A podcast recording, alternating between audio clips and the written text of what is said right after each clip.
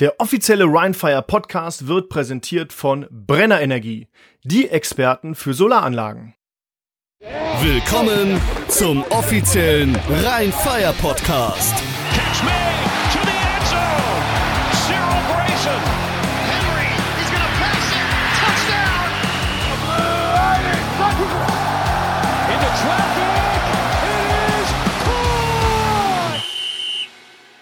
Hallo, da sind wir wieder mit dem offiziellen Rheinfire Podcast.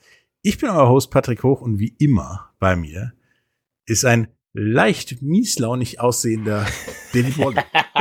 Leicht mieslaunig, das ist schön. Ja, aber es äh, gibt ja auch Tage, da geht's einem äh, besser und es gibt Tage, da geht's einem vielleicht nicht ganz so gut. Und äh, naja, nichtsdestotrotz freue ich mich sehr auf diesen Podcast und euch auch wieder unsere, ja, unsere leichte Sicht mit Unterstützung der Stats des letzten Wochenendes zu geben. Und ich bin ja in dem Sinne auch sehr happy, dass wir die Saison jetzt äh, flawless, wie man so schön sagt, abgeschlossen haben mit 12 zu, also 12 Siege zu 0 Niederlagen. Und ja, jetzt geht die Arbeit einfach weiter. Wir haben jetzt eine Woche Pause, was uns bestimmt auch insgesamt ganz gut tut. Und dann geht's im Halbfinale um die Wurst und dann mal schauen, wer da unser Gegner wird. Aber darüber reden wir später im Verlauf des Podcasts.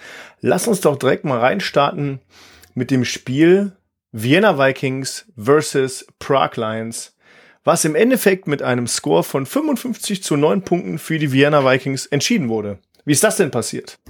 Wie ist das denn passiert? Prag hat versucht, wieder gut zu spielen und äh, das hat so eine Halbzeit lang geklappt, sag ich mal.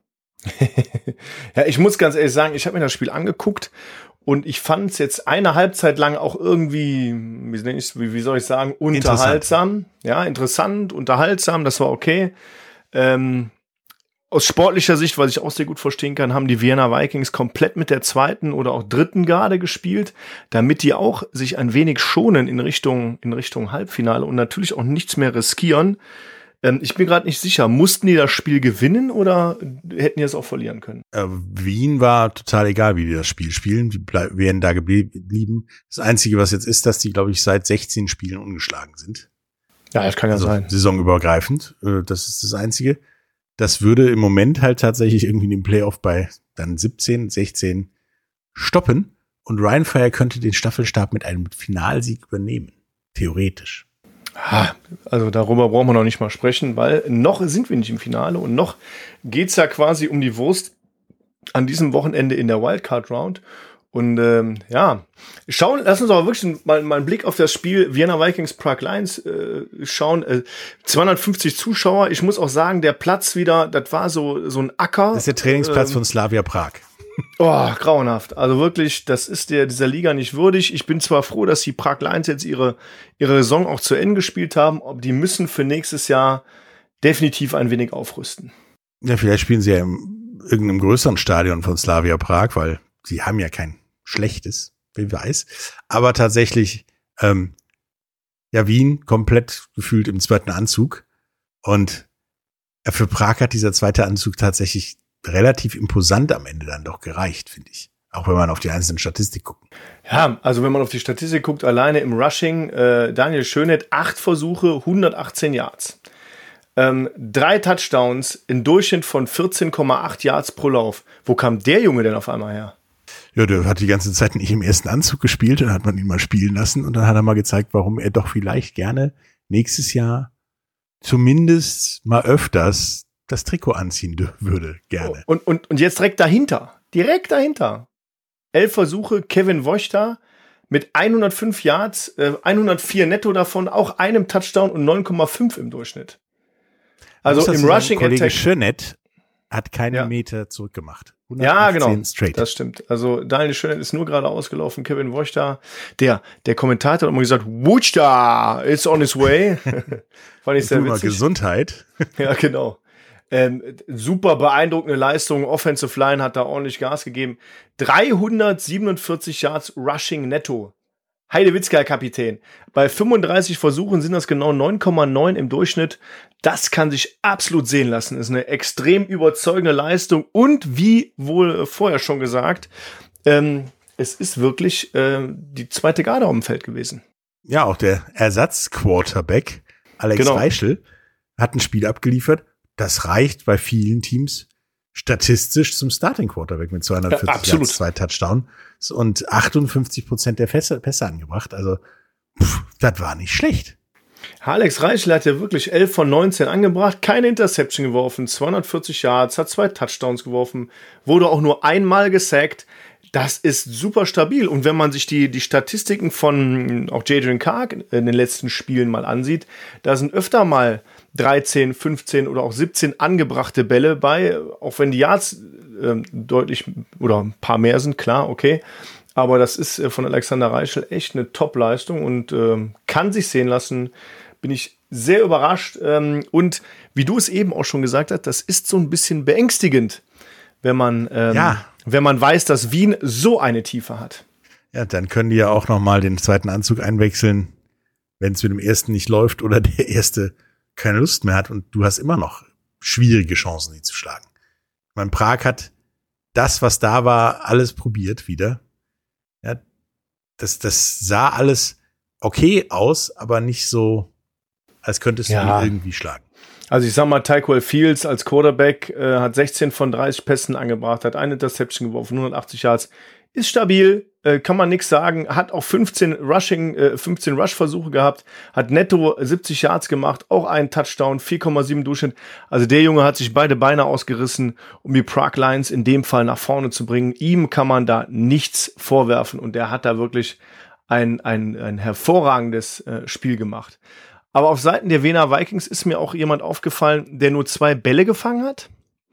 Und zwar Johannes Schütz hat zwei Bälle gefangen, aber insgesamt 123 Yards und einen Touchdown dahinter stehen. Das ist echt beeindruckend. Also das ist so. Ja, vor allen Dingen hat sein, sein, sein Mannschaftskamerad frei auch nur zwei Bälle gewonnen, fangen einen Touchdown, aber es waren nur 32 Yards. Ja, also echt super. Ähm, das ist so der, der Big Play-Kollege. Wirf auf den Johannes, der macht die Big Plays. Und der läuft. Ja. Ja. Aber ich glaube, den, den äh, fleißigen Zuhörern und den regelmäßigen Zuhörern wird auffallen, dass diese Namen, die wir alle genannt haben, jetzt bei den Wiener Vikings selten gefallen sind oder gar nicht. Und das äh, will ich noch mal betonen. Es ist der zweite Anzug gewesen und trotzdem gewinnen die extrem souverän dieses Spiel. Ja, der, der erste Anzug hat er teilweise tatsächlich gespielt. Kimi Payarin hatte tatsächlich einen Rush für sechs Yards und dann war der Tag vorbei. Ja, der war auch nur Zufall, dass der am Platz war.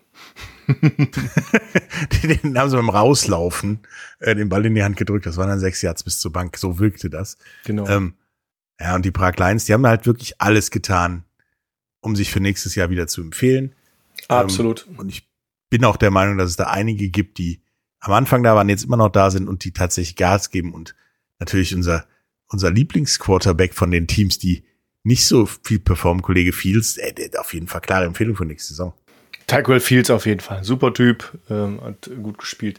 Ich finde es ein bisschen schade, dass in der Defense äh, die Statistiker äh, nicht so aufmerksam waren, weil das Team der Vienna Vikings ohne Namen dahinter hat 13 Tackles gemacht, einen Sack, zwei Tackles for Loss und ein Fumble geforst und einen, äh, einen Pass geblockt. Also da ist irgendwo der ein oder andere Spieler benachteiligt worden, statistisch gesehen. Und das finde ich, das ist schwach, ehrlich gesagt. Das sollte in unserer Liga nicht passieren. Es ist nun mal passiert ähm, und deswegen würde ich gar nicht so sehr auf die Tackle-Statistik eingehen, weil auch bei den Prag Lions das Team sechs Tackles gemacht hat, äh, sechs Solo-Tackles gemacht hat, wo irgendwie kein Name hintersteht. Ja, ist es schade. sind Ja auch, ist ja auch eine kurze Liste bei den, bei den Prag Lions. Das kann Ja. nicht sein. hin oder her, aber ganz ehrlich müssten diese Tackles auch verteilt sein und da, da ähm, ja, bringst du den einen oder anderen Spieler um seine verdiente Statistik und ich weiß auch, wie wichtig damals für mich persönlich als Spieler ähm, auch meine Defense-Statistik war, um mich natürlich auch weiter zu empfehlen. Ne? Ja, oder Bragging Rights am Abend. Das ist, reicht auch immer. Interessantes Spiel im Stadion Slavia Praha. 250 Zuschauer leider nur da gewesen. Die Prag Lions müssen für nächstes Jahr definitiv aufrüsten. Vienna Vikings gewinnen sehr souverän und sind jetzt auch mit 12 and 0 klar, also 12 Siege, 0 Niederlagen klar im Halbfinale und ich finde ähm, absolut zu Recht und verdient. Das ist richtig und es macht mir tatsächlich Angst wegen dieser jetzt schon 16 Spiele plus der Tiefe, die sie am Wochenende gezeigt haben, Ja, dass äh, das noch länger dauert. Allgemein, egal wer dann noch mitspielt.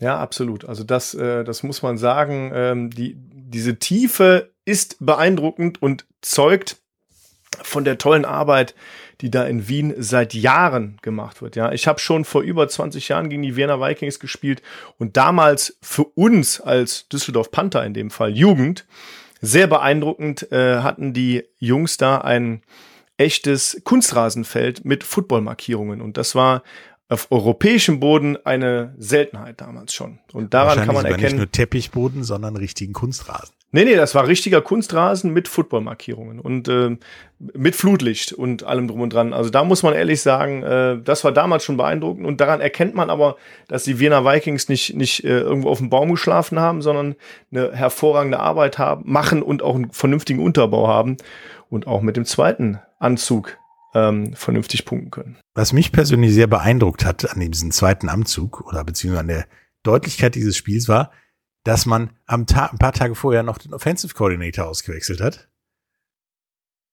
Und der Head Coach das jetzt gemacht hat und es tatsächlich nichts, eine Sekunde so wirkte, als wäre der Mann das Hirn nicht mehr da. Sagt. Jetzt weiß ich jetzt nicht, wie stark man da, ich will auch nichts Despektierliches sagen, ähm, äh, wie stark der Gegner Prag da war.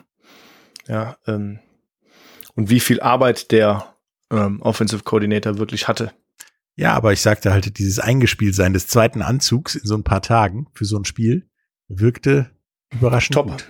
Mhm, das stimmt.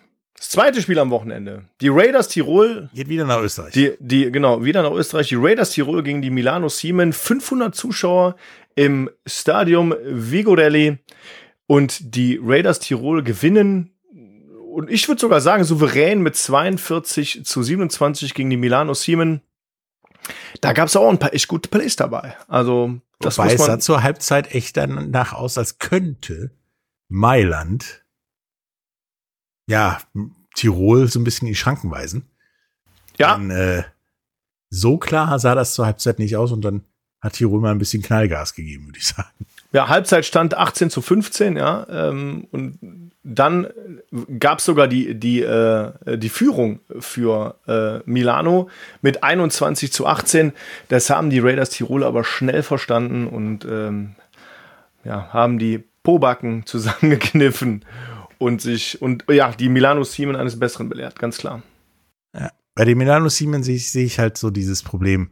Das war eine gute erste Saison. Das war so im Mittelfeld irgendwo abgeblieben.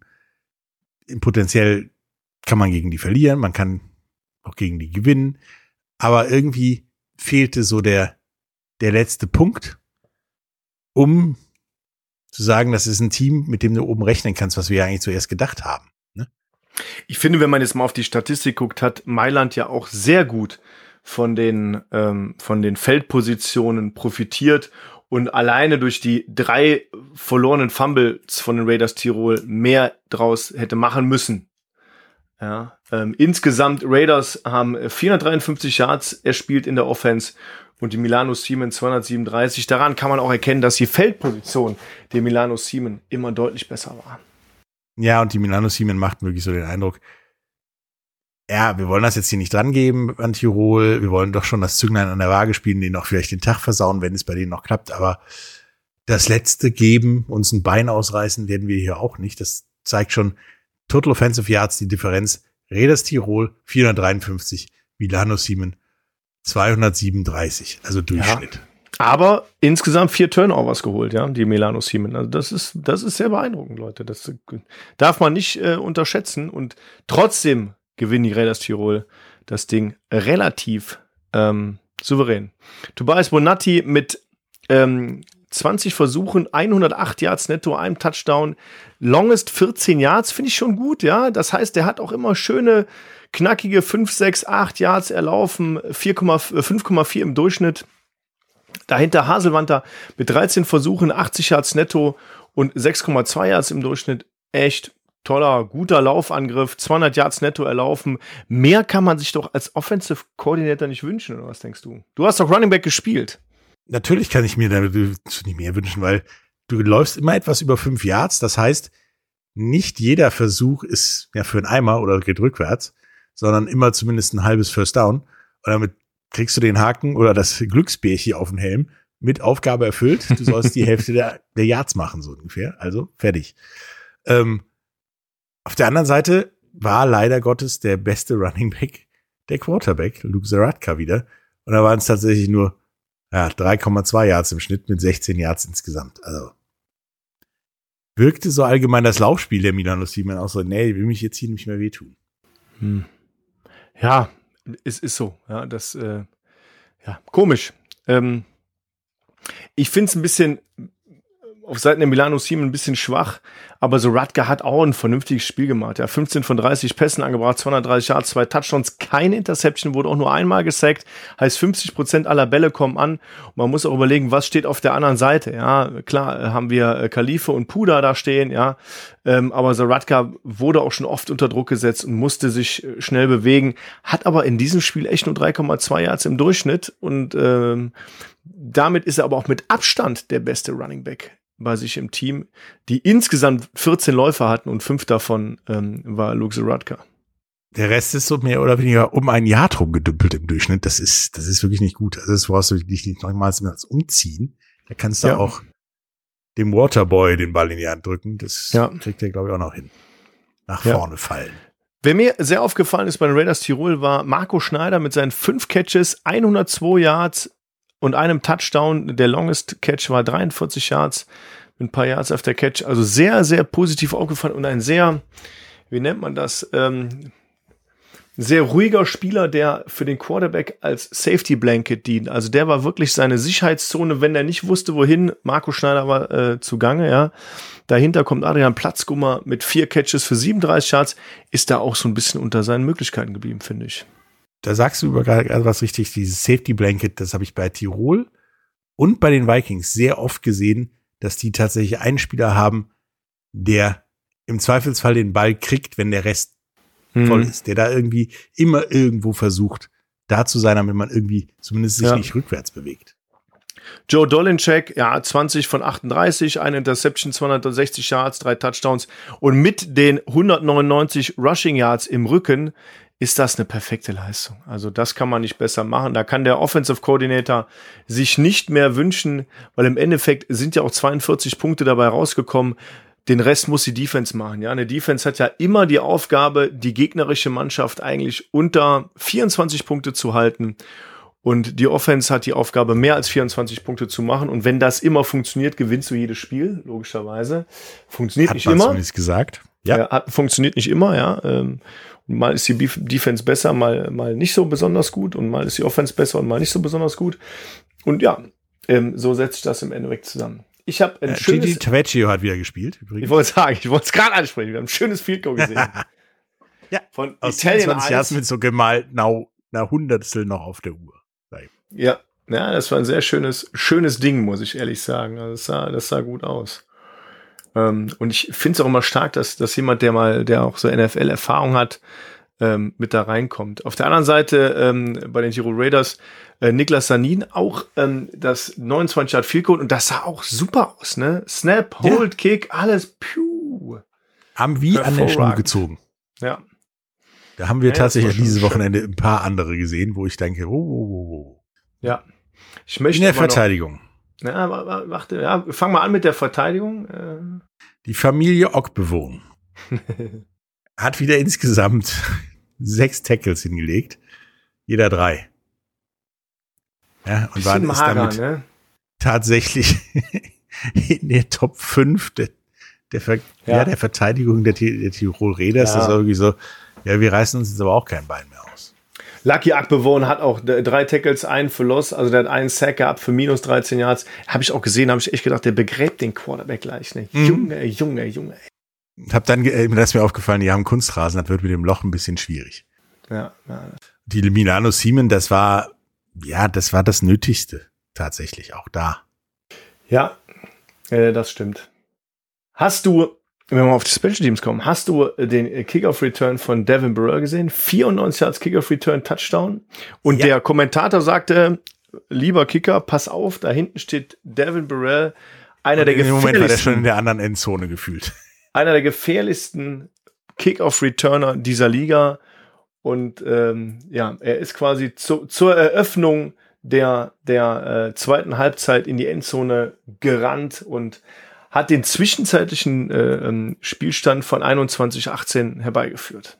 Ja, man konnte, hätte meinen können bei der Übertragung, die hätten sich abgesprochen. Sag das mal, ich lauf schon mal. Ja, ja, genau. Nee, das war, das war wirklich gut. Also es war wirklich ein High-Speed-Player, ja. Ja, Ähm, das war, also du kamst da auch als Verteidiger, wenn du da nicht im Weg stehst, kommst du da nicht hinterher. Also du als, als, als Verteidiger und auch Special-Teamer, den kriegst du nicht mehr, wenn du den auf dich zulaufen siehst. oder? Ja, das ist halt, du hast einen schlechten Winkel, dann hast du dies, dann hast du das, dann hast du vielleicht eine, eine halbe Sekunde gepennt, ja, und dann bist du weg damit, dann, dann kann, kannst du das Ding, kannst du das abhaken, ne? Und äh, auf der anderen Seite haben wir eins, zwei, drei, vier, fünf, sechs, sieben Leute in unserer mindestens fünf Tackle-Statistik ähm, stehen. Und äh, das ist, das sieht irgendwie so beeindruckend aus im Gegensatz zu den zu den Tirol Raiders irgendwie, oder? Ne? Findest du nicht? Ja, aber, ja, aber das liegt halt auch daran, dass du öfters länger am Ball warst, die Milano Siemen, während die Tirol Raiders ja am Re im Rest des Spiels ab der Halbzeit so ungefähr Snap, Punkt, Snap, Punkt gespielt haben. Ja, gut. Kann passieren. Ne? Ist vielleicht für die, für die also offensiv Sicht gar nicht so schlecht, aber wenn man jetzt sieht, Kevin Kai vorne mit neun Tackles, fünf Solo, äh, vier Assists, ist mir auch noch nicht auf, auf die Karte gekommen, Kevin Kai, oder? Nee, im Zweifelsfall wird da in, in Mailand auch vielleicht schon seit zwei Wochen oder so ein bisschen was ausprobiert für die nächste Saison ein paar Leute Ja, ist auch richtig, ist nur richtig. ins vordere Glied gerü ge gerückt, um zu gucken, kann man den vielleicht nächstes Jahr wiederholen oder holt man lieber jemand anders? Für die meisten Mannschaften ist ja die Saison 2023 nun auch vorbei und dann kann man auch mal überlegen, hey, was probieren wir aus? Müssen wir das letzte Spiel unbedingt gewinnen? Sollen wir was ausprobieren? Sollen wir noch mal einen anderen Spieler auf die Position setzen, um das mal im Live zu sehen? Und dann passieren so Dinge, genau. Ja, und die Tirol Raiders mussten gewinnen. Es hat aber nicht geklappt, mit dem noch in die Playoffs kommen. Das können wir schon mal verraten. Deswegen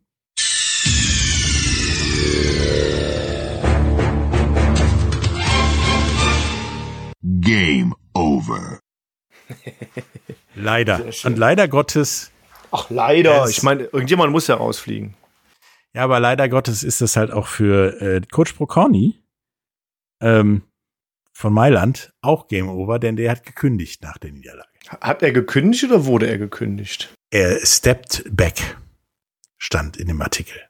Also heißt das für mich. Das kann ja alles heißen. Ja, Step Back heißt ja so viel wie, man hat sich, er gibt sein, er hängt, er hängt seinen Trainerjob an den Nagel. Man hat sich einvernehmlich getrennt, so ungefähr. Es ist Genau. kompliziert. Es, es ist kompliziert. Ja, kommen wir zum Nicht so nächsten Spiel. kompliziert. Genau, Ja. war das nächste Spiel in Paris im Stade Bois vor 4500 Zuschauern. Mega Zuschauerzahl. Nochmal, Paris Musketeers. Hammer Zuschauerzahl. Das ist doch, so wollen wir das doch, Leute. Das ist doch geil. Ja, zwischen den Paris Musketeers und den Cologne Centurions gewinnen die Paris Mus- Musketeers mit 40 zu 12. Und da hat keine Sekunde in Zweifel bestanden, dass die hier Nope. Bock haben erstmal und äh, Köln halt massakrieren wollen. Genau. Halbzeitstand 27 zu 0 für die Paris Musketeers. Und dann hat man auch so ein bisschen was ausprobiert. Ja, man, man die Chico Sau hat im Endeffekt noch gespielt und Zach Edwards hat natürlich auch bis zum Ende gespielt. Aber da war jetzt nichts mehr los, wo du sagen könntest, hey, äh, dat, da, da würde noch mal Gefahr aufziehen oder so. Ähm, ja. War äh, Ja, am. Ende hat dann auch nochmal Ticketam spielen dürfen und äh, den Quarterback übernehmen. Es war auch gar nicht so schlecht. Er hat äh, zwei von drei Pässen angebracht für 36 Yards. Das ist für so eine Backup-Rolle schon mal nicht verkehrt. Die Clone Centurions hatten insgesamt 45 Yards Rushing, das heißt, die Running Backs äh, sind im Bus geblieben, keine Ahnung, wo waren die? Ich Gerald Amel hatte schade. davon 22. Ja, und das ist immer noch zu wenig.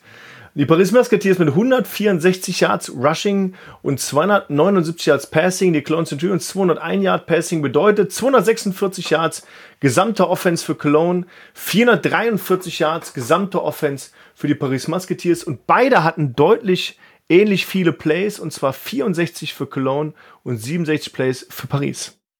Aber insgesamt muss man tatsächlich sagen, es waren insgesamt 279 Yards Passing und 91 Yards Rushing von Zach Edwards.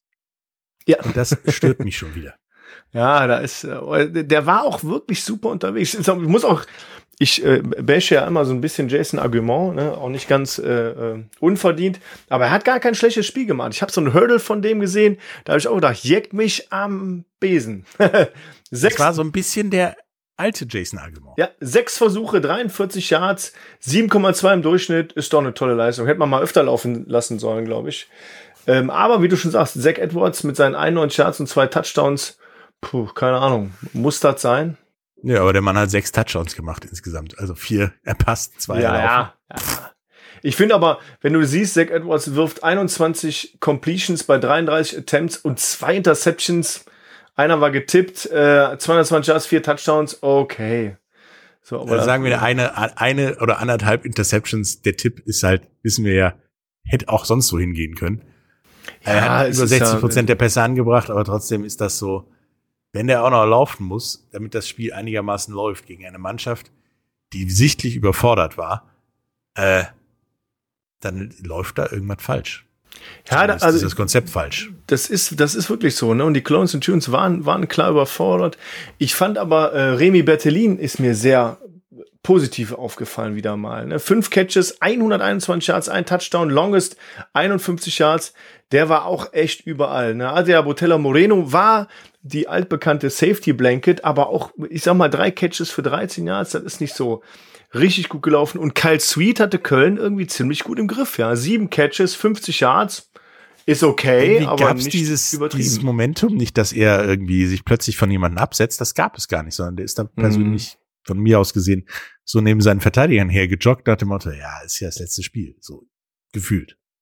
Ja, vielleicht wollte er auch nichts mehr riskieren, keine Ahnung. Ne? Es ist ja, ich, ich kann es ja irgendwo verstehen. Ne? Dass, man, man muss ja überlegen, dass die Jungs sind Profi-Footballspieler in dem Fall, ja, und und die müssen auch an die nächste Saison denken und die wissen ja nicht, ob die noch im, im äh, unter Vertrag stehen bei den bei den äh, Paris Musketeers, keine Ahnung. Und da so einen richtigen Bein ausreißen und irgendeine Verletzung riskieren, keine Ahnung. Ähm, Judd Erickson auf der anderen Seite 22 von 49 angebracht, ist jetzt weniger als 50 Prozent. 45 Prozent. Ja. Und hat 217 Yards, zwei Touchdowns. Ist okay. Also schlecht ist Ja, das nicht. auch gut ist das auch okay, nicht. wenn du so, genau, kaum Support aus den eigenen Reihen kriegst, ist das echt okay. Ja. Ja, ja, das ist so. Es gab keine Field Goal Tries bei diesem Spiel.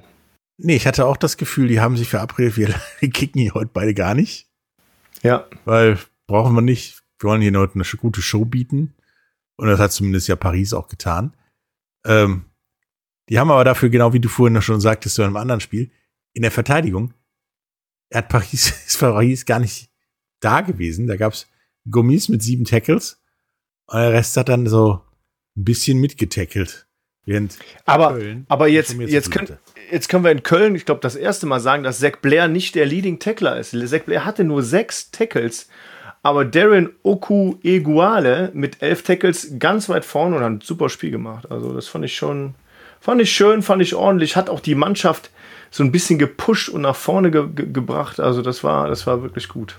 Ja, der hat so, so, so Morgenluft gewittert, vielleicht der Assistent oder der Nachfolger von Zach Blair zu werden, hatte ich das. Aber auch, auch Dawson Dales hier unten, ja. Und ich zähle jetzt die, die, die amerikanischen Profispieler einfach mal so ein bisschen auf. Auch nur mit drei Tackles dahinter, einem, einem halben Sack und, und einem broken, bro- broken up äh, Pass. Also auch unter seinen Möglichkeiten, glaube ich, gespielt. Aber ja, vielleicht ist es auch einfach so, dass man dann denkt, hey, die Luft ist raus, wir haben eh kein nächstes Spiel, was noch kommt. Lass uns das hier auf eine vernünftige Art und Weise zu Ende bringen, aber nicht zu viel riskieren. Morgen sitze ich hier im Flieger, ist mir gefühlt Latte, so ungefähr. Ja. Ja, also für Paris wird's mir für nächste Saison tatsächlich nicht bang. Darauf lässt, lässt, sich, lässt sich viel aufbauen. Da ist ja auch noch, da ist ja auch tatsächlich ein, wie wir schon festgestellt haben, schier endloser Fundus an Spielern in Frankreich da. Ja, da gibt's schon Bei einige. Köln bin ich mal gespannt, ob die auf dem, was da gut gelaufen ist, die Saison, das ist ja ein bisschen was, aufbauen oder ob die wieder von vorne anfangen. Jupp. So, mal gucken. Paris sollte auch gut spielen nächstes Jahr, denn es sind Olympische Spiele in Paris. Hm. Da kann man mal ein bisschen Werbung machen. Interesting. Nächstes Spiel. Minga gegen Barcelona. Ja. Ha, Und- ja. München wurde nicht die Lederhose ausgezogen, sondern den, Die haben Barcelona, Den die Barcelona- den Barcelona Dragons die Badehose runtergezogen und zwar mit einem eiskalten 55 zu 0. Also München hat da tatsächlich eine Machtdemonstration abgeliefert und keiner Minute daran gezweifelt, dass sie damit vielleicht doch noch Ja, und ich sehe Tommy war Ojevo, Markel Castle, Markel Castle, Tommy war Ojevo, Markel Castle, Justin Rodney, Mar äh, Marvin Rutsch. Und das war es eigentlich schon fast, ja. Und dann ähm, Ja, das ist auch ungefähr all das, was nächstes Jahr Ja, wiederkommen also wird. das war schon, das war schon sehr, sehr beeindruckend und äh, ähm, ja, also absolut starkes Spiel von München und ich glaube, die mussten irgendwie 150 Punkte Differenz machen, um noch eine Playoff-Chance zu haben oder so. Zumindest ähm, hatten wir uns dann nur noch 100. E ehrlich gesagt haben die alles versucht, um das zu schaffen. Ne? Also ähm, deswegen höchsten Respekt daran. Äh, Hat jetzt im Endeffekt nicht geklappt, aber Ich meine, die haben äh, insgesamt fast 600 Offensive Yards gehabt, 585. Ich meine, die haben da, ja, ich will nicht, will, will einfach nicht drüber nachdenken, wie es mir als Barcelona-Spieler gegangen wäre, wenn ich so den Arsch versohlt bekomme. Ja, ist äh, unangenehm, ja.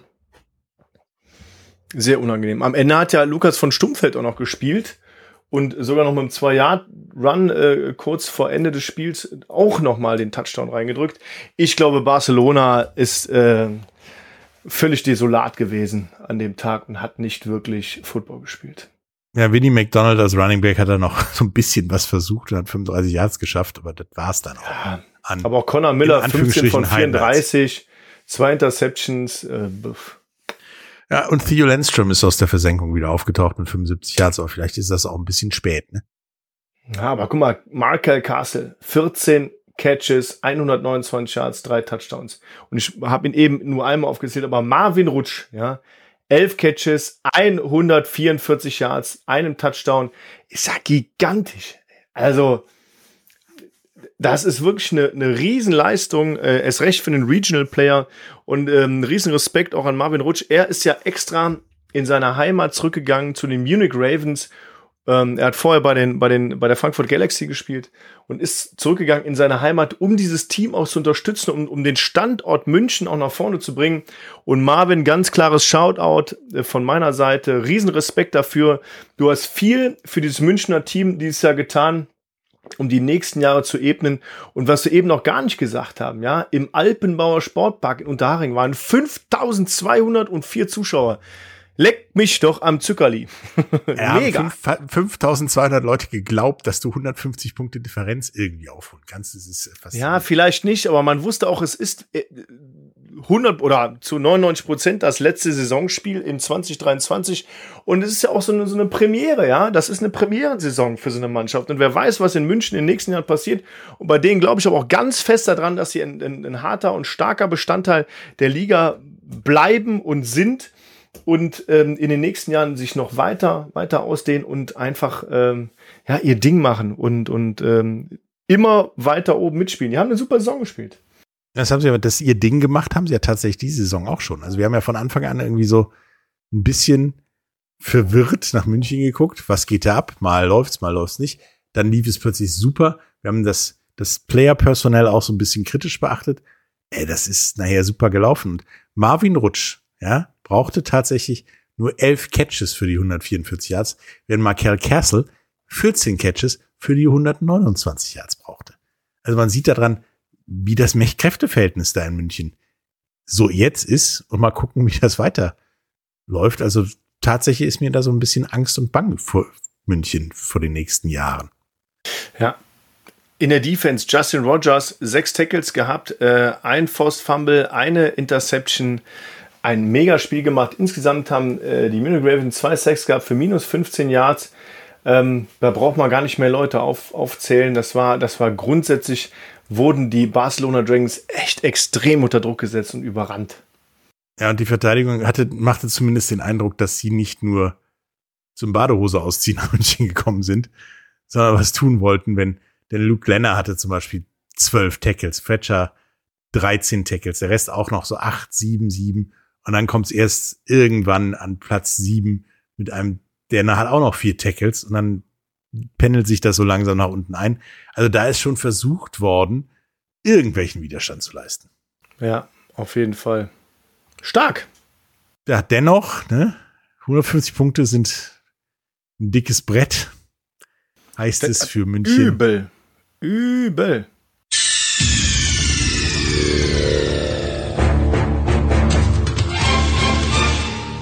Game over. Es ist so. Ja, leider. Wir, sehen wir sehen uns nächstes Jahr und äh, ich habe jetzt schon so ein bisschen Rallye-Streifen in der Buchse. Ja, das ist, das wird äh, stark, auf jeden Fall. Vor jemandem, vor dem ich jetzt gar keine Rallye-Streifen mehr habe und auch gar keine Angst mehr habe, ging es beim nächsten Spiel, der Hamburg Sea Devils in Berlin. Hamburg, ja, verliert, meiner nach, Meinung nach auch verdient, 23 zu 16 vor 6000 Zuschauern im Jan Sportpark in Berlin, was tatsächlich Zuschauerrekord. Hey, Berlin, über 6000 Zuschauer, mega. Und Diana Hoger als General Managerin, herzlichen Glückwunsch dazu. Habt ihr echt eine tolle Leistung und ein, offensichtlich ein tolles Fanerlebnis geschaffen, um diese 6000 Leute ins Stadion zu, über 6000 Leute ins Stadion zu holen. Herzlichen Glückwunsch nach Berlin. Auch ähm, ja für das Clinchen der der Playoffs, der Wildcard Round. Und ähm, was mir sofort aufgefallen ist, ja, die Defense der Berlin Thunder, die stand da wie der Steel Curtain. Paul Seifert, 40 Yard Interception Return, Touchdown, sofort einen reingedrückt. Und die Offense der Berlin Thunder mit Nico Schumann im 45 Yard Pass vom ähm, ja, äh, Slade Jarman zum 14 zu 0, das war direkt mal ein Statement, ja, also den da muss man einfach sagen, den, den Hamburgern direkt mal einen reingedrückt und sagen, hey, wir sind hier nicht angetreten, um das Ding zu verlieren, weil wir wollen in die Playoffs. Ja, man hatte auch das Gefühl, dass Kyle Kitchens die ganze Zeit da, da rumsteht, in Anführungsstrichen, und seine Mannschaftskameraden antreibt. Ah, Egal, ja. wie das Spiel steht. Und das ist so, noch ein, noch ein, noch ein. Dann hier nicht aufgeben, wir müssen das Ding richtig nach Hause bringen und nicht nur nach Hause ja, schaukeln. Also das merkt man auch, wenn man nochmal direkt auf die Defense geht. Die Defense hat fünfmal den Quarterback gesackt und ich ähm, muss ganz ehrlich sagen, ich glaube, ich habe das auch öfter gezählt. Irgendwie stimmt die Statistik da nicht so hundertprozentig. ähm, Kyle Kitchens hatte sogar drei Sacks gefühlt, aber gut, der hat drei Tackles for Loss für 21 Yards. Vielleicht liegt es daran, dass sie mehr mal den ein oder anderen als Tackle for Loss gezählt haben. Hin oder her, her oder hin, ist ja egal. Ähm, es gab fünf Sacks offiziell für minus 30 Yards, aber insgesamt neun Tackles for Loss für acht und minus 38 Yards. Und ähm, das ist natürlich schwierig, dann mit deiner Offense nach vorne zu kommen. Ja, und Hamburg muss sich allgemein überlegen, wie sie das Ding hier weiterschaukeln wollen, weil das war defensiv, geht so, sag ich mal. Wie viele Offensive Touchdowns hast du denn gezählt? Wie viele Offensive Touchdowns habe ich gezählt? Ich glaube, eine große Das ist Zero. eine klare Null. Wobei ich, ich habe ja eben Paul Seifert erwähnt und gelobt und ich muss sagen, Celio Cisse, der letztjährige, äh, es war nicht der Backup-Quarterback, der, äh, Einer genau, der einer der Quarterbacks. Quarterbacks, die haben sich ja immer abgewechselt, ähm, hat auch mal Quarterback gespielt in diesem Spiel, ich glaube ein Play irgendwie. Und ähm, hat einen 56 Yard Interception Return Touchdown gelandet, wo er wirklich mit einem mit einem Diving Catch diesen Ball gefangen hat, geistesgegenwärtig sofort aufgestanden ist, losgerannt ist und das Ding 56 Yards in die Endzone der Berliner getragen hat und somit zu einem zwischenzeitlichen Stand zum 10 zu 14 aufgerückt ist und dann kam Erik Schlomm noch raus und schießt das Field Goal aus 34 Yards, wobei er das, das war sein zweites Field Goal aus 34 Yards zum zwischenzeitlichen 13 zu 14. Da wurde es nämlich natürlich noch mal knackig, weil ich sehr gut verstehen kann, ja.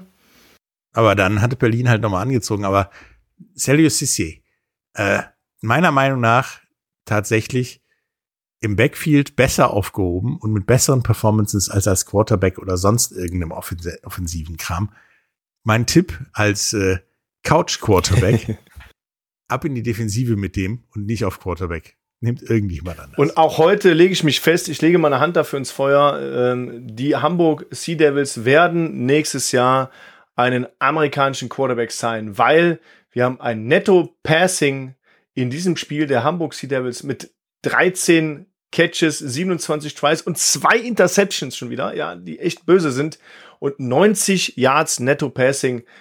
Pff, Da kannst du auch zu Hause bleiben. Damit brauchst du nicht antreten. das waren auch so Interceptions, die nicht sein mussten. Also es war wirklich so nicht irgendwie Doppeldeckung oder sonst irgendwas, in die du reingeworfen hast, sondern das war einfach nur das falsche Trikot, was den Ball Ja, mir, mir tut das ja auch leid für Moritz Mark, aber ganz ehrlich, sorry, das, das ist einfach nicht ausreichend, ja. Das ist nicht, das ist nicht gut genug. Er wurde natürlich unter Druck gesetzt, wie ich eben schon gesagt habe. Ja, okay, ähm, es ist so.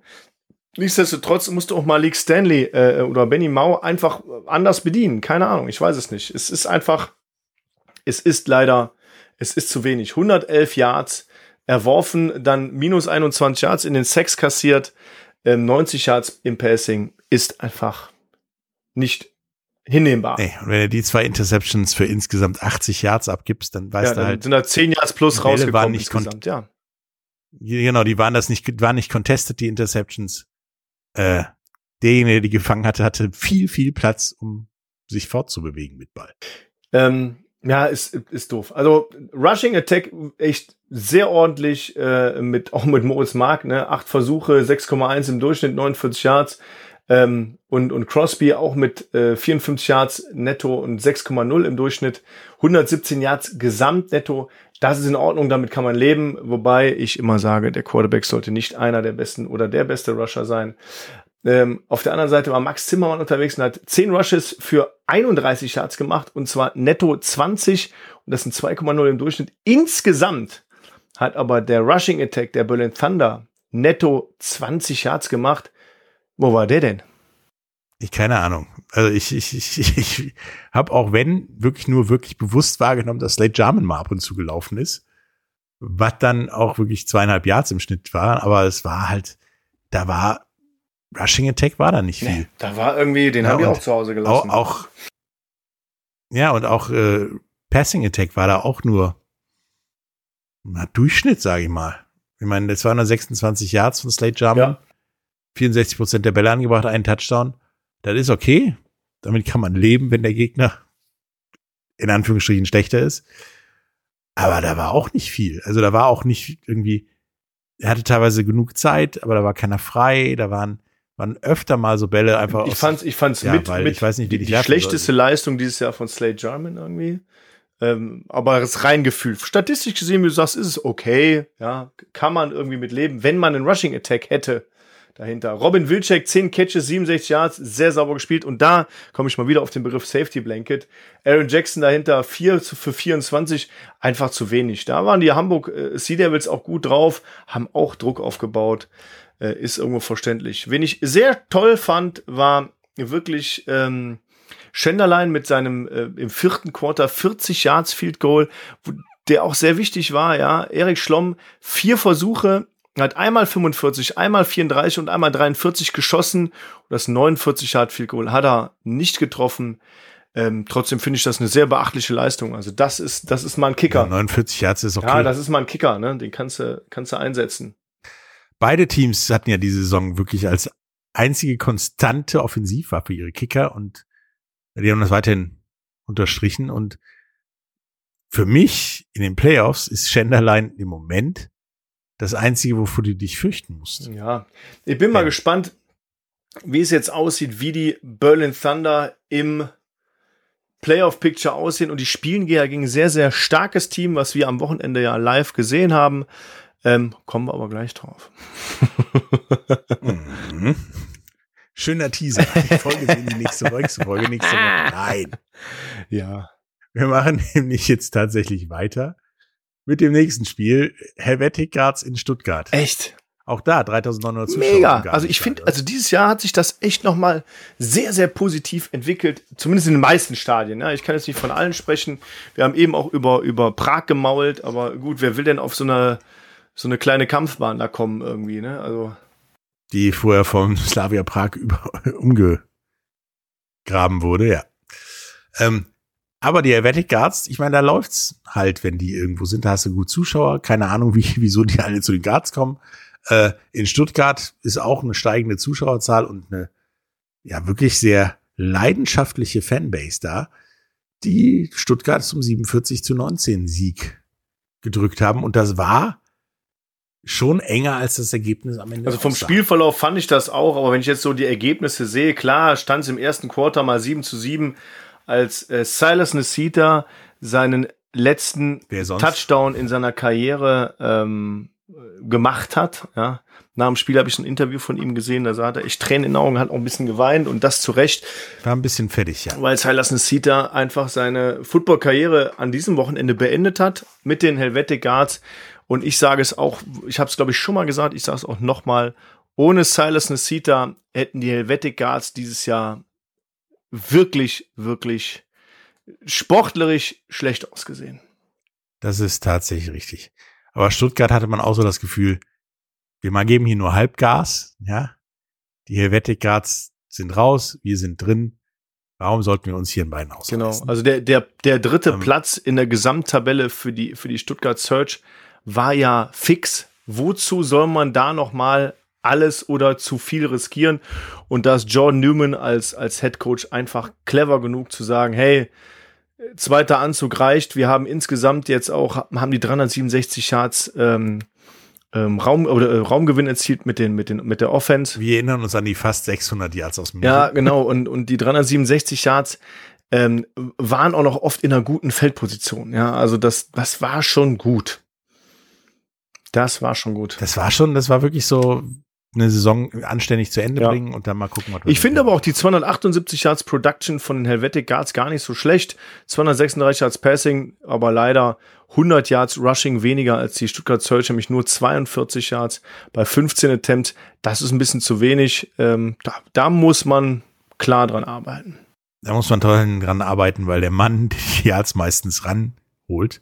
Entweder der Quarterback Christian Noble ist oder Silas Nsita, der nächste Saison nicht mehr da ist. Da muss tatsächlich was passieren. Christian Noble eigentlich gar nicht so schlecht gespielt, 52 Prozent der Bälle angebracht, 22 von 42 für, wie du schon sagtest, 259 Yards, einen Touchdown. Das war in Ordnung. Also das war wirklich so, ja, nochmal so ein kurzes Vortanzen. Nee, das ist wirklich in Ordnung. Das ist eine, eine ganz stabile Leistung. Jetzt bräuchtest du, ich sag mal, nochmal noch mal insgesamt 100 Yards Rushing im Rücken und dann, dann sieht das schon gut aus. Ne? Ähm, Silas Nasita hat natürlich auch den Career Gang gemacht. Acht äh, Catches für 100 Yards, äh, drei Rushes für nur sieben, ähm, äh, aber dabei einen Touchdown. Also kann er sehr, sehr zufrieden mit sein. Ja. Und äh, Ja, er hat halt sein ganzes Portfolio gezeigt, hat ja auch ein bisschen Abwehr gespielt. Also der hat einfach mal, Silas Nesita hat einfach mal ein Silas Nesita Genau. Showcase abgelegt. Auf der, auf der Stuttgarter Seite hat es mich echt überrascht, dass ähm, wir insgesamt 1, 2, 3, 4, 5, 6, 7 Rusher hatten. Was war denn da los? Mhm. Da durfte jeder mal, ne? Also Pascalini ist gelaufen, Hunter ist Ja. gelaufen, Kanda, Hennessy selber. So jeder, der diese Saison mal vernünftig gelaufen ist, durfte da mal. Ja, aber insgesamt, sag ich mal, die haben ja auch 38, 38, Genau, 36, genau. 24. Also da ist keiner übermäßig weit gelaufen und ich sag mal, Pascalini mit seinen 14 Versuchen und 38 Yards hat ja deutlich weniger im Durchschnitt als Kyle Hunter mit oder Kai Hunter mit 10 Versuchen und 38 Yards. Ähm, also da ist keiner übermäßig gelaufen, aber trotzdem 142 Yards insgesamt. Das ist schon, das ist schon gut, ja. Riley Hennessy, 18 von 24 Pässen, äh, prozentual sind das was? Ja, 75. 75 Prozent ähm, gut, 175 Yards, drei Touchdowns, mehr musste er gar nicht machen. Also da war jetzt keine, keine Not, noch irgendwas da rauszupressen und dann zieht man mal die Handbremse an. Ja, du hast halt immer noch Meier und Geier und einer von denen wird's schon richten. In dem Fall Meier mit 36 Yards einen Touchdown und Geier mit 69 Yards und keinem Touchdown. Also, Meier, Geier, Stuart, Längauer, die machen das schon irgendwie. Na, das ist so. Mhm. ja, irgendwie hast du da genug Waffen als äh, Stuttgart und deswegen sehe ich auch diese, diese Masse an Rushern tatsächlich als Statement an den Playoff-Gegner. Ihr werdet nicht wissen, was auf euch zukommt. Ja. Und die Stuttgart Search hatten vier Sacks insgesamt, insgesamt acht Tackles for Loss und nochmal minus 57 Yards. Ähm, wobei auf Seiten der Helvetic Guards kein Sack durchgeführt wurde, aber auch fünf Tackles for Loss für minus 13 Yards, immerhin. Ja, aber die haben halt so viel versucht zu stoppen, was sie stoppen konnten. Was auch die, die Statistik zeigt. Du hast sieben Leute mit mehr als fünf Tackles. Das war halt so, wir werden hier überrollt und versuchen im Weg zu stehen. Ähm, ja, und Stuttgart hat dann halt irgendwann so, auch nichts mehr riskierend, das Ergebnis hoch genug zu halt gehalten, um zu gewinnen, aber nicht um den Gegner auch zu noch massakrieren.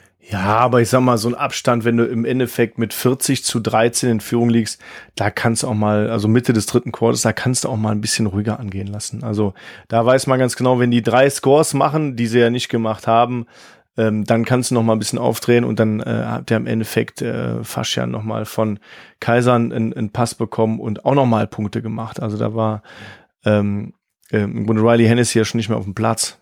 Das ist richtig, sondern äh, Kollege Kaiser, der äh, vier von neun hatte. Das ist- war das ist in so schlecht, Ordnung, 50 ja. Yards und einen Touchdown. Ja, genau. Das ist schon, das ist schon in Ordnung. Kann man, kann man mal machen. Ne? Und man muss immer sehen, so ein Backup-Quarterback in dieser Liga hat ja relativ wenig äh, Spielpraxis und deswegen ähm, finde ich das schon gut, in der echten Situation zu stehen, wo äh, auch so eine Helvetic Guards, die lassen dann ja nicht nach. Ne? Die wollen dem Backup-Quarterback dann schon auf die Schnauze hauen, um ehrlich, um ehrlich zu sein. Den willst du dann auch erst recht Ja. auf die Schnauze hauen und zeigen, wo er hingehört. Und deswegen ist das sehr und beeindruckend. wirft auf Louis Geier so einen Ja, 45-Yard-Pass, das wo du ja. sagst, puh, toll, tolles Ding. Zumindest hat er einen guten Arm, so Ja. ungefähr. Also, das war gut von Yannick Kaiser. Ähm, ja, und die Helvetic Guards, ich hoffe, dass das nächste Saison da ein bisschen ruhiger läuft. Und dann ist da auch was drin, meine ich. Ja, denke ich auch. Kann auf jeden Fall sein. Was Stuttgart sehen wir in den Playoffs. Ja. können wir gleich drüber reden. Wie war es denn ähm, im First Field in Fesherevar? Ja, eine weitere Nacht. Ein, ein, ein Fact möchte ich kurz vorher noch raushauen, wo wir heute öfter drauf eingegangen sind. 1800 Zuschauer im First Field in Fesherevar. Super Leistung. Genau. Super. Genau, und ich finde das auch super, dass in Fischer die Leute konstant weiterkommen, trotz des, naja, übersichtlichen Records, sage ich mal. Das zeigt aber auch, dass da Potenzial Übersichtlich, ja, ist, dass Potenzial. eine Marke, Du bist richtiger Vertriebler. ja, dass da eine Marke entstehen, Marke entstehen kann, denn, denn wenn dein, deine Mannschaft nur den Arsch voll kriegt, wie Fischer war, dann brauchst du auch nicht hingehen. Da brauchen auch keine fast Ja, 2000 Leute ja. hingehen ins First Field. Aber die Bude ist halt immer relativ voll. Und äh, die Leute sind treu und die wollen das sehen. Und sie spielen ja nicht jedes Spiel schlechter, sondern die haben auch dieses Spiel tatsächlich Steigerungspotenzial gezeigt. Nur Rotzlaff hat sich gedacht, das Ding geben wir nicht aus der Hand. Wenn wir gewinnen, sind wir in den Playoffs. Fertig. Ende Genau, aus. und dann kam die David Brozowski Show. 32 Versuche, 155 Yards netto, drei Touchdowns, 4,8 im Durchschnitt. Der Typ ist da wie die Maschine durchgetackert. Das war so gefühlt im ersten Viertel so mal gucken, was hier passiert. Wir machen mal nix. Und dann hat man im zweiten Viertel mal 27 Punkte aufs Scoreboard Ja. gehauen. Und dann, und dann wieder Handbremse, ja. Dann hat man auch gemerkt, die so, Wroclaw wir Panthers haben gedacht, hm, ja, lass die Entroners mal machen. Ähm, Kevin Doyle Jr., also Kevin Doyle, der Quarterback, 13 von 28 angebracht, eine Interception, 156 Yards. Finde ich jetzt nicht schlecht. Ja, ich mag ihn aber auch. Nee, Vor allen Dingen hat Echt, das Ja, ist ja. neu. Der Kevin ist ein, ja, ist ein Freund von mir. Und dann, dann, dann hat man so einen anderen Blick auf die Statistik. Und mir tut der ja auch leid, weil er immer auf der Flucht ist bei dieser Offense-Line da. Ah. Und erst recht gegen so, gegen so eine Defense-Line, wie, wie die Wochenende so. Panthers haben. Meine Herren, ey. Boah. Ja, die haben, du hast aber teilweise auch wirklich gesehen, so, dann gehen wir zwei Schritte sch- langsamer, damit der Mann in Ruhe abhauen kann, so ungefähr, gegen Ende. Aber, äh, Kende Ratoni, für mich weiterhin einer der besten Local Player in der Liga, hat auch wieder gezeigt, dass er gefühlt die eigen, eigene einzige Waffe der Fische war in schon. Das ist mit 25 Netto Yards im Rushing und tatsächlich kein Millimeter rückwärts Ja, das äh, mag ich auch immer gerne. gegen einen übermächtigen Gerkengegner. Ähm, was war denn auf Seiten der Wroclaw Panthers mit Matthew Vitale los? Sieben von 13 angebracht, also knapp über 50 Prozent, 76 Yards und ein Touchdown. Ich sag mal, wenn man die sieben Catches jetzt sieht, sind 76 Yards ja nicht, nicht verkehrt und der eine Touchdown. Aber haben die den geschont in der Hinsicht und versucht echt über David Brosowski das Ding einfach nur nach Hause zu fahren? Ich sag mal, gefühlt ist Matthew Vitale, seitdem er wieder da ist, nicht so stark aufgetreten zumindest, wie vor seiner Verletzung. Das äh, wirkt alles ein bisschen. Weil das Spiel hat ja insgesamt schlechter. zwei Stunden 35 gedauert, weil David Brozowski halt einfach gelaufen ist wie ein Irrer. Und ja, jeder, der sich ein bisschen mit Football auskennt, weiß, wenn man, wenn man läuft, ist es halt so, dass die Uhr nicht stehen bleibt im Grunde. Außer man geht out of bounds oder man hat mal einen incomplete Pass hin und her. Aber solange der Ball complete ist oder man mit dem Ball läuft und nicht auf bounds geht, läuft die Zeit einfach durch. Und deswegen, Ja, vor allen Dingen, wenn du, wenn du irgendwann so hoch führst wie, wie, wie, wie Rotzlaff, dann brauchst du auch nicht dein, dein, dein Running Back, den du in den Playoffs definitiv brauchen wirst, mal für 155 Yards durch die Gegend schicken. Meiner Meinung nach. Ähm, gibt's dahinter keinen? Oder ist der so überzeugend gut und hat so eine Pferdelunge, dass man ihn weiter spielen lassen kann? Bei 155 Yards netto, 32 Spielzüge. Ja, Ich als ehemaliger Running Back kann dir nur sagen, meine Lunge lag schon längst in der Kabine. das ist schon. ähm, zur Halb Halbzeit vorbei war. Das ist schon, das ist schon eine, eine ordentliche Leistung, äh, definitiv. Ich glaube aber auch, dass ähm, im Rushing Attack David Brojowski relativ weit vorne ist und vielleicht wollte er, wollte er ist relativ weit vorne, er ist der Number One Running Back der Liga ähm, mit seinen 205 Attempts und 5,44 im Durchschnitt. Er hat 1116 Yards erlaufen und dahinter kommt Tommy Waoyevo mit 1102 Yards ähm, und mit einem 6,48er Durchschnitt. Aber ich glaube, vielleicht wollte er auch einfach diesen, diesen Rekord brechen und zeigen, hey, ich als Local Running Back bin der beste Running Back dieser Liga. Und ähm, das hat er eindrucksvoll bewiesen. Also ich muss ehrlich sagen, ähm, ob er jetzt der beste Running Back dieser Liga ist, kann ich nicht so ganz beurteilen. Ich finde, er hat aber sehr, sehr, sehr ordentlich gespielt. Er ist sehr, ja, sehr weit vorne. sehr weit vorne. Und äh, ja, wenn man dann sieht, Glenn Tunga ist auf Platz drei. Ich nehme ihn jetzt noch mal in Schutz. Er hat nur acht Spiele äh, und Tommy Waoyevo zwölf und David Brojowski hat elf Spiele.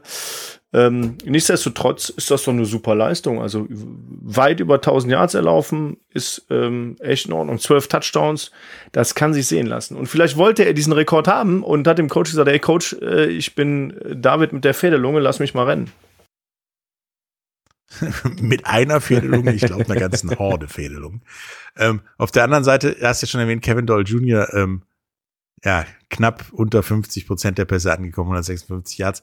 Davon aber 99 auf Tavares Martin Jr., der allerdings dafür sieben Catches brauchte und der längste war 23 Mhm. Yards. Also, das war einmal gut und dann war das so Kleinvieh. Kleinvieh Macht macht Mist. Ja, genau. Das ist so, ja. Viel, viel, auch Benjamin Plü mit einem, einem Catch und acht Yards ist auch einfach, wow. ja, ist zu wenig. Ja, wobei, den erinnere ich mich noch an diesen Catch äh, von, dem, von den Fernsehbildern. Ich bezweifle bis heute, dass das wirklich acht Yards waren. Okay. War mehr oder weniger? Eher sechs, Okay. würde ich Ja, sagen. also das, das sieht man ja manchmal mit, Das mit so dem Spot. Ball ne? nach vorne ja, mit dem, mit dem Spot siehst du das auch manchmal. Die Refis sind da auch nicht so richtig gut häufig, ja. Ähm, ja, das ist mir auch schon, ist mir auch schon aufgefallen. In der Defense-Statistik ist mir übrigens aufgefallen, ähm, dass bei den Panthers Wroclaw der Herr AJ Wendland irgendwo weit unten ist mit drei Assists, aber eine Interception und 32 Yards. Das ist richtig, der hat mal erste Viertel, zweite Viertel gespielt Und dann ist er weg. und dann Ne? gedacht, wenn das hier nochmal eng wird, wenn das hier nochmal eng wird, könnt ihr mich anrufen. Genau, ich ruhe mich noch ein bisschen aus. Also in der Defense sieht, sieht man das schon. Betätigt, be- betätigt das Wendland-Telefon. Ja, also in der Defense sieht man schon, dass man, dass man da schon ähm, sich selber so ein bisschen gebremst hat und die Leute geschont hat und das ist auch völlig okay. Also wenn du da ähm, in einem Game ähm, zwischen, zwischenzeitlich mit 27-0 führst und ähm, eigentlich nur gewinnen musst, dann schonst du die Leute, weil du weißt ja ganz genau, wenn wir jetzt gewinnen, müssen wir nächste Woche wieder spielen. Aber Und darüber reden wir vielleicht- gleich. ist ja der verknackste Knöchel von Herrn Wendland dann ein Problem. Deswegen bleibt er mal schön Genau. zu Hause. Genau. Dann gab es noch ein letztes Spiel. Meine Herren. Das hatte sogar tatsächlich die mit meisten Playoff-Implications, denn ja, der Verlierer, sage ich mal, ist nicht der Number One Seed. Ja, nicht ganz. Also wir, äh, Rheinfire hätte das Spiel ja verlieren können, aber nur mit weniger als Wäre dann nur 24 noch- Punkten. Wären die immer noch Number One Seed gewesen. Wir, nicht die. Nein, dann wären sie nur Nummer zwei Seed gewesen, wegen einer Niederlage und Wien keine Niederlage. Dann hätten wir das andere Halbfinale. Ach so, ja, okay. Ja, aber immer noch Halbfinale. So ne? Genau. Und äh, das ging auch gleich los, so in die Richtung. Hier gibt's heute nichts geschenkt. Wir wollen euch zeigen, wo der Bartel den Most holt, so Ja. ungefähr.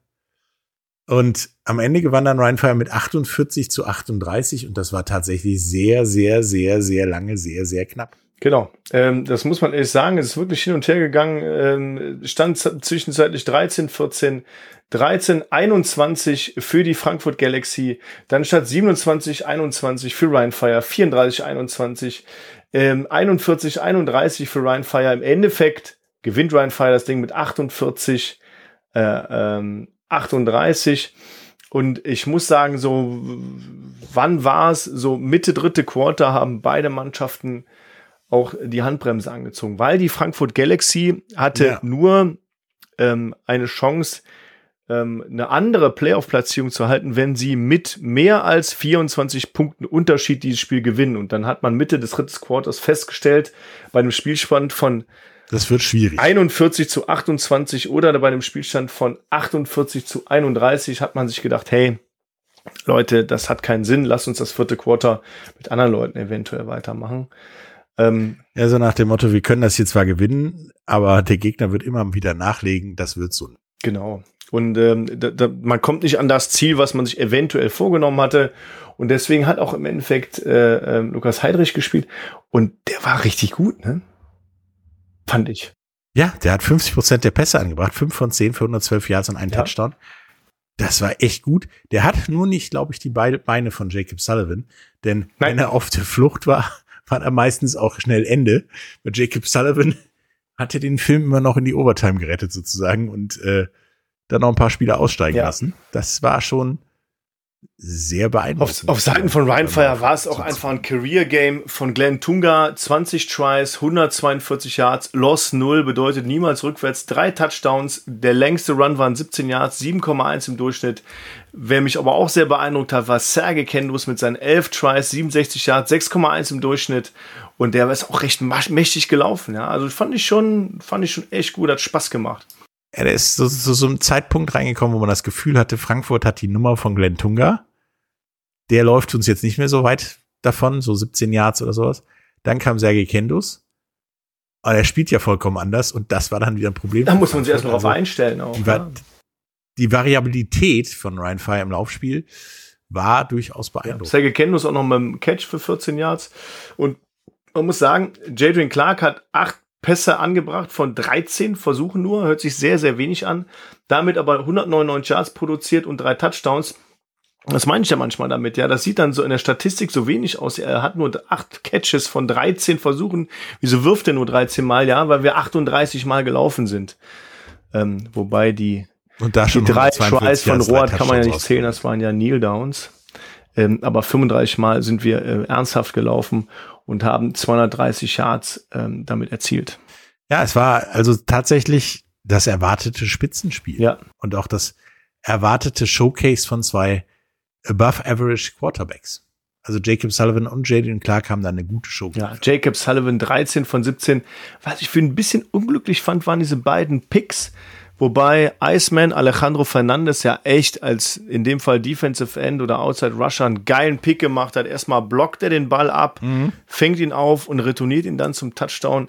Das war für mich mein Highlight Play an dem Tag. Aber wer mir auch auf die Nerven gegangen ist, war Lorenz Regler, weil der war auch immer als Safety Blanket für ihn da, ja. Also er hat vier Catches, 93 Yards, ein Touchdown, der längste für 37 Yards. Der hat ein paar Dinger gefangen, wo Sullivan auch echt eingesteckt hat, ja. Also Sullivan hat gerade den Ball gerade released und ein 80. Sekunde später schlägt ein Linebacker oder Defensive Lineman voll in ihn ein, weil er dachte, er macht den Der Sack flog noch. so locker zwei Meter nach hinten. Und Den- trotzdem kommt der Ball bei Stramann, bei Schumm, bei Regler, kommt der an. Und das, also, wie nennt man das? Mit, mit lachendem Gesicht in die Kreissäge rennen. Äh, Jacob Sullivan, Hut ab. so in die Richtung. Jacob Sullivan, ich kann nur sagen, Hut ab. Was für eine Leistung. Ähm, und was für ein Spiel. Ja, und das ist, tatsächlich hat Jacob Sullivan zwei Safety Blankets.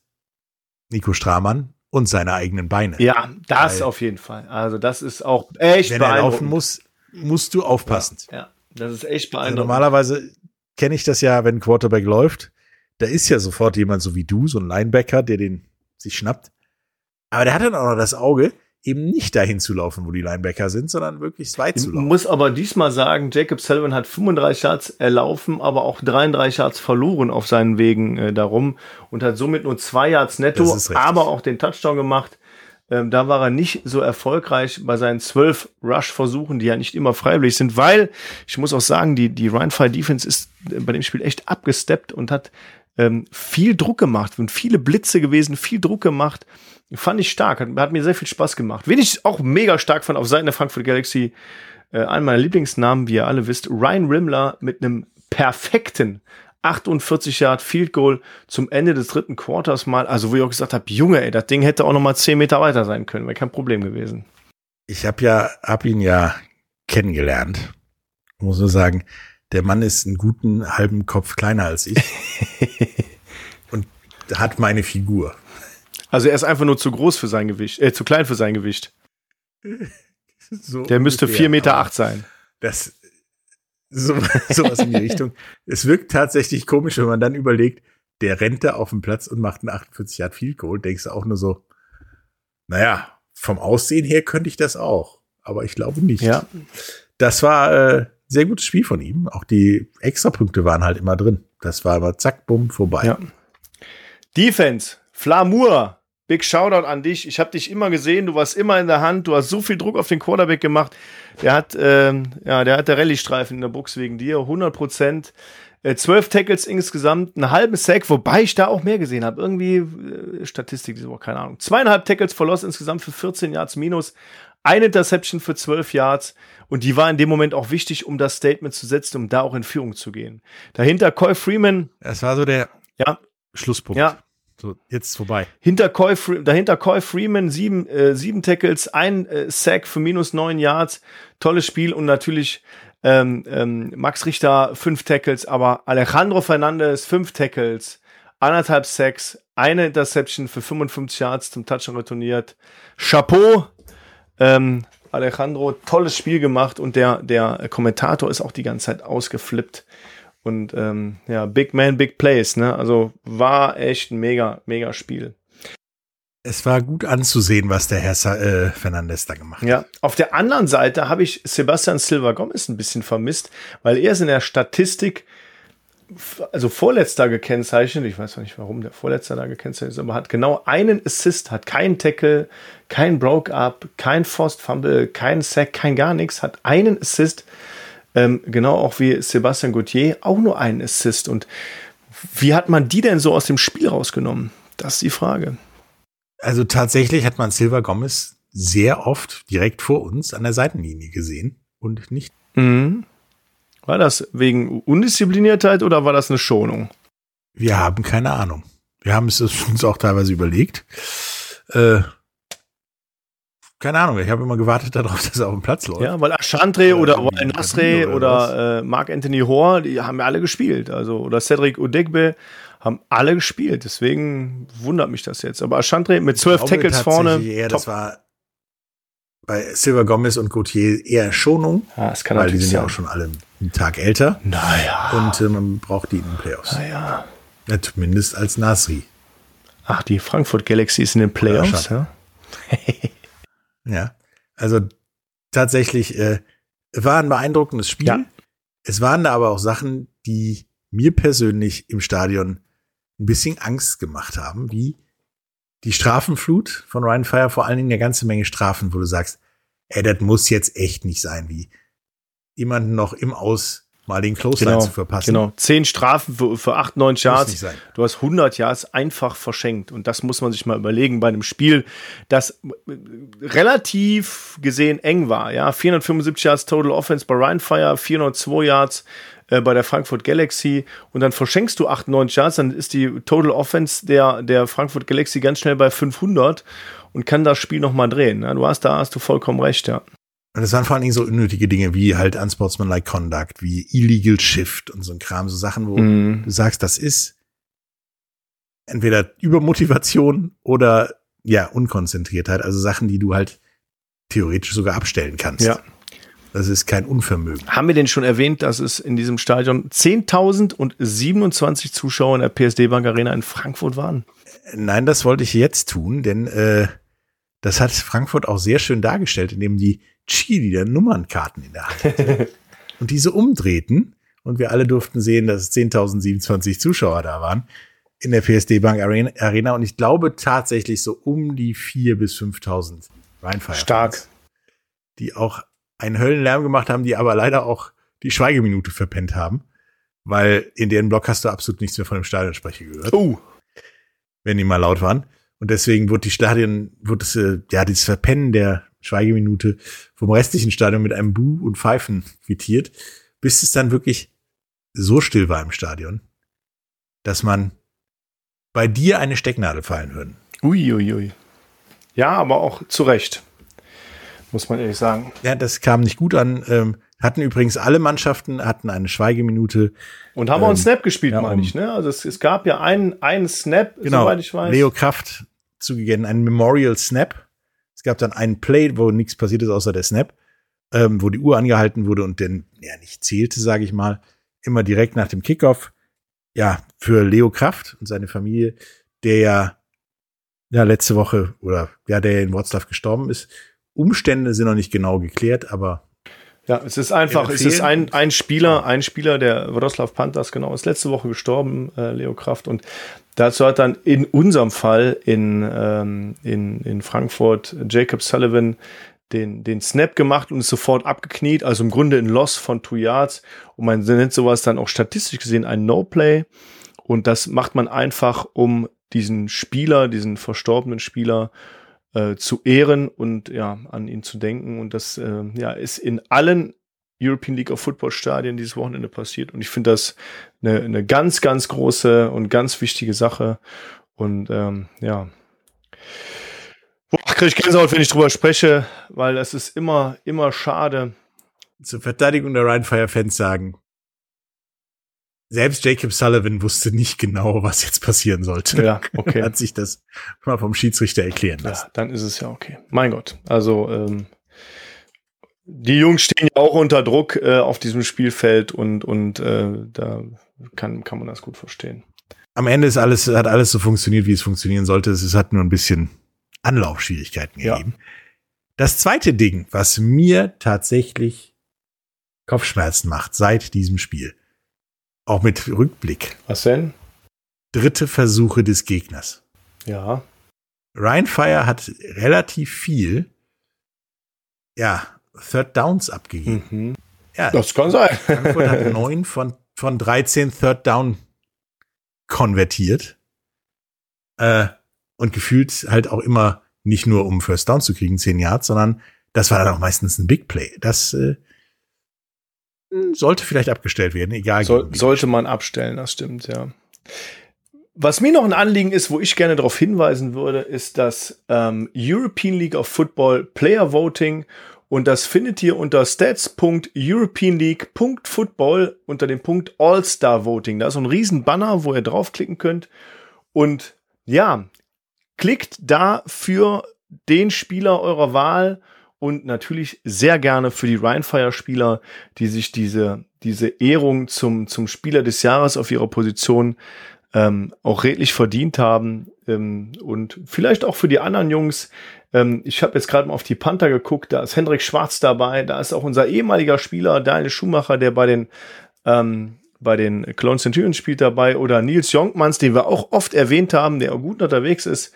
Und ähm, ich stimme da jetzt gleich direkt auch mal für ab, für den einen oder anderen hierbei. Und ähm, ja, nehmt euch die Zeit, macht das Voting. Ich glaube, Werden wir tun. die Jungs und ähm, die Jungs darunter werden sich echt drüber freuen, in diese Auswahl zu kommen. Ja, so ein, so eine Trophy in der Hand zu haben, auch wenn sie ja nicht mehr mitspielen, ist mit Sicherheit super. Apropos Trophy in der Hand zu haben, nicht mehr mitspielen. Wir haben jetzt ein fertiges Playoff-Picture. So, und wir haben da, ich gehe mal den Seeds nach, an Nummer eins in der Da Gesamt fangen wir doch bei Nummer 6 an. Rheinfire. Ist doch schöner. Fangen wir umgekehrt an. genau, von unten nach oben. Also, an Nummer sechs der Lowest Seed sozusagen. Das Wort Lower Seed und Higher Seed spielt nämlich noch eine Rolle. Die Wroclaw Panthers. Herzlichen Glückwunsch an die Ansatz. Wroclaw Panthers für das Erreichen dieses Playoffs. An fünf die Bel Berlin Thunder. Auch herzlichen Glückwunsch nochmal nach Berlin an Diana Hoge und auch ähm, an Björn Werner. Ihr macht da ein gutes Ding insgesamt. Ne? Also super stark. Platz vier die Frankfurt Galaxy. Glückwunsch nach Frankfurt. Platz drei das Sensationsteam, die Stuttgart Search, mit einer beeindruckenden Comeback-Leistung dieses Jahr. Platz zwei trotz 16 Siege in Folge, die Vienna Vikings und Platz eins als bestes Team der regulären Saison, Ryan Fire, ja, tatsächlich wegen der Punkte, Punktedifferenz am Ende des Tages. Und sonst nichts anderes. Ja. Das bege- führt zu folgenden Playoff-Spielen, sagen wir es mal. Und zwar das erste Playoff-Spiel am 9.9. Samstag um schon. Viertel nach drei. Mhm.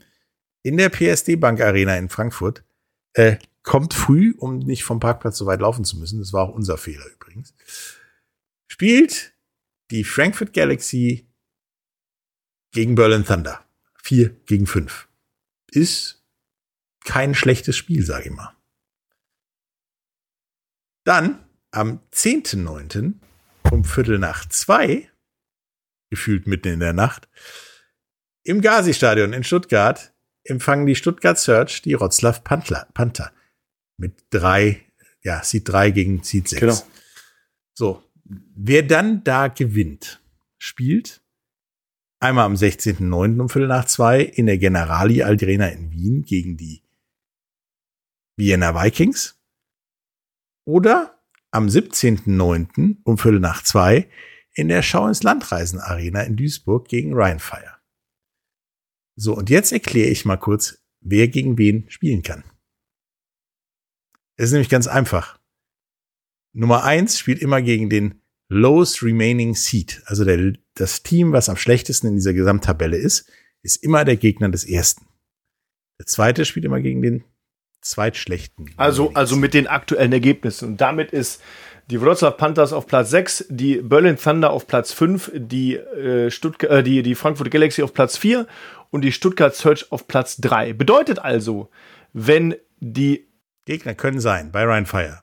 Wroclaw, Berlin oder Frankfurt. Ja.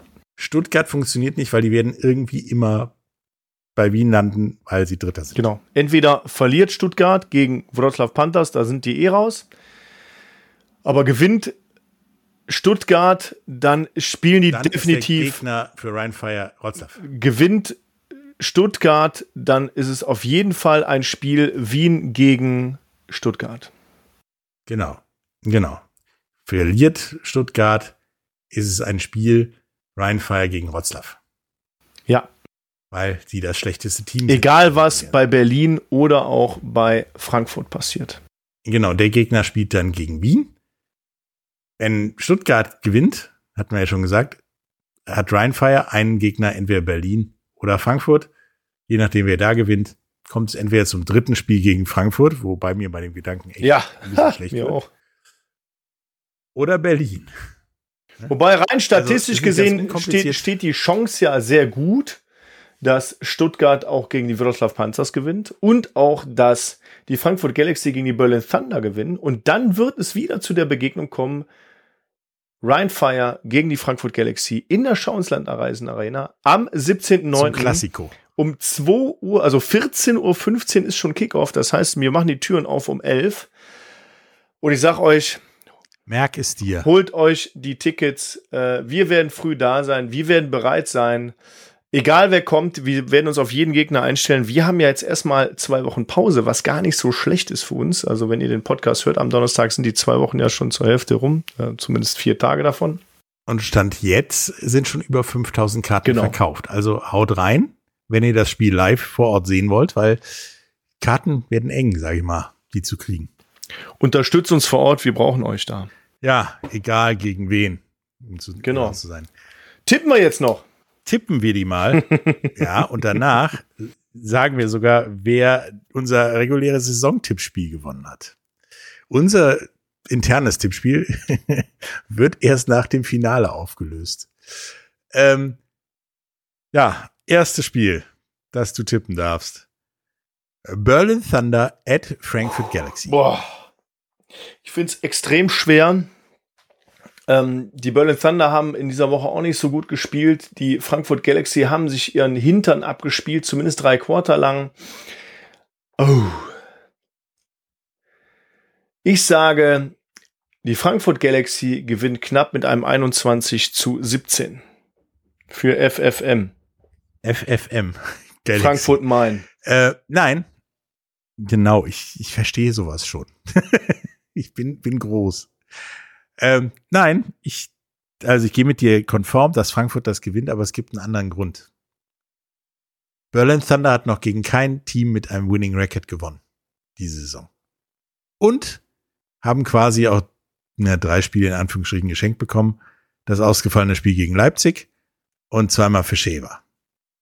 Das sind halt auch tatsächlich die Siege, wie man das so rechnen könnte, die den Unterschied ausmachen, wenn sie in den Playoffs sind. Deswegen, das wird ein einfaches Opfer für die Frankfurter mit 36 zu 14. Uh, 36, 14. Mhm.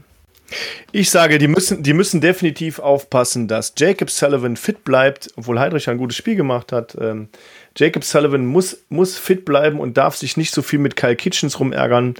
Dann wird das eine klare Sache, ja. Ja. Am nächsten Tag in Stuttgart kommen die Wroclaw Panther mal vorbei. Wie geht denn das Spiel aus? Das ist nämlich das Schwierigste zu tippen, meiner Meinung nach. Da auch, ich sag mal, von der Gesamtplatzierung die Stuttgart Search Nummer 3 sind, die Wroclaw Panthers ähm, Nummer 6 sind. Da ähm, Jordan Newman die Mannschaft geschont hat und auf einem guten Weg ist und auch ein cleverer Coach ist und die auch sehr stark motivieren kann. Da Vitale nicht so gut gespielt hat und irgendwie unsteady ist aktuell, würde ich behaupten, die Stuttgart Search gewinnen das Ding mit einem 28 zu 21. Tatsächlich habe ich auch 28 zu 21 getippt. Uh, Aber andersrum. Und zwar, Rotzlaff hat eine Beton-Defense, die musste erst mal das knacken. stimmt, ja. Und bei Vitale haben wir ja festgestellt, ist noch viel Luft nach oben und der Vitale am Anfang der Saison war ein anderer als jetzt. Jetzt wäre der Punkt mal wieder zu spielen wie immer. Genau jetzt, um in den Playoffs eine Runde weiterzukommen. Und das Team ist mit Sicherheit hoch motiviert, so weit wie möglich zu kommen für ihren Mitspieler Leo Kraft. Das kommt noch emotional dazu, meiner. Das stimmt, ja, das glaube ich auch. Also da hast du recht, so eine emotionale Sache kann echt was auslösen. Das stimmt, ja. Ja, und damit wären wir, würden wir nicht zum gefühlt tausendsten Mal auf Frankfurt treffen, sondern auf Wroclaw. Oh, oh, oh, oh, oh, oh. Was auch ein Genau. harter, schwerer Brocken ist. Also, ich muss ganz ehrlich sagen, ist- alle Teams, Das ist mein Problem da dran. alle Teams in diesen Playoffs sind extreme Contender. In den Playoffs sind zwei ehemalige und amtierende Europe European League of Football Champions dabei. Die Stuttgart Search mit einem komplett neu formierten Team. Die Berlin Thunder als Runner-up hinterher. Die Wroclaw Panthers, die die letzten Jahre schon extrem stark waren. Also diese Playoff-Gruppe hat es vollkommen in sich und ich glaube, jedes Spiel ist auch absolut sehenswert. Also wer es in die PSD Bank Arena nach Frankfurt schafft oder ins Gazi-Stadion nach Stuttgart schafft diese Woche, fahrt dahin. Das ist Hinder. absolut Ja. mega. Und dann kommt bitte am 17.09. ins Stadion, in die Schau ins Land Reisen Arena nach Duisburg und unterstützt Rheinfire. Wir können jeden einzelnen, und da kriege ich Gänsehaut, wenn ich das sage, jeden einzelnen von euch brauchen. Sonst kann das echt in die Hose gehen. Weil das dritte Mal auch, wie ich jetzt vor oder prognostiziere, gegen Frankfurt spielen, das wird nicht einfach. Dreimal im Jahr den gleichen Gegner zu haben, wird absolut nicht einfach. ist nie einfach. Und wenn es die Wroclaw Panthers werden, boah, puh, lecko Harry. Absolut. dann hast du schön viel Beton Ja. auf dem Feld, sagen wir mal so. also, entweder wird's Frankfurt oder Berlin oder die Wroclaw Panthers. Wir werden sehen. Also besorgt euch noch Karten. Genau. Apropos Tippspiel. Wir hatten ja da noch so ein kleines Tippspiel, wo ihr alle eure Ergebnisse tippen konntet und so weiter und so fort. Da möchte ich jetzt nicht über unser Abschneiden reden. Das wird irgendwann Wieso? Wir waren doch super. Das gesamte Tippspiel auflesen. Zählen die Playoffs Ja, jetzt nicht genau. mehr mit?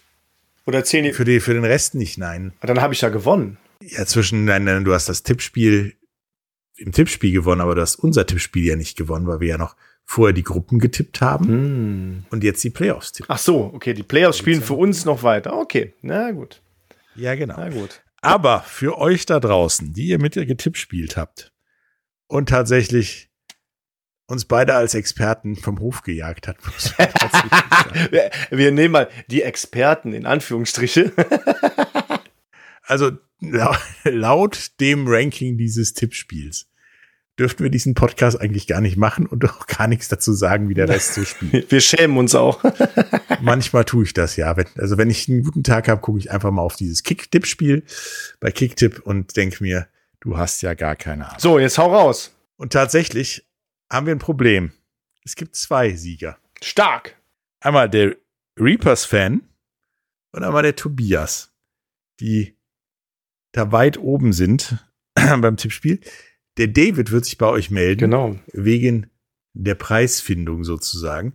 Und wer mit uns in der nächsten Staffel die Staffel des Podcasts eröffnen darf, sozusagen. Genau.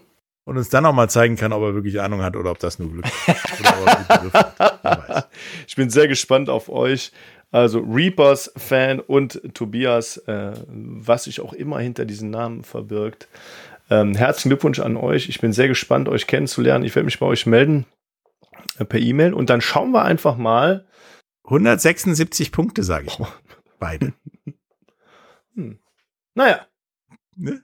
Ja. so, lieber Du Patrick, warst stolz auf deine 150. nach einer Stunde Ja. 27 machen wir an dieser Stelle Schluss. Vielen lieben Dank an alle Zuhörer. genau. Folgt uns auf Instagram, folgt uns auf Facebook. Kommt zum Spiel am 17.09. um 2.15 Uhr ist Kickoff, nochmal ganz klar gesagt, in der Schauenslandreisen Arena.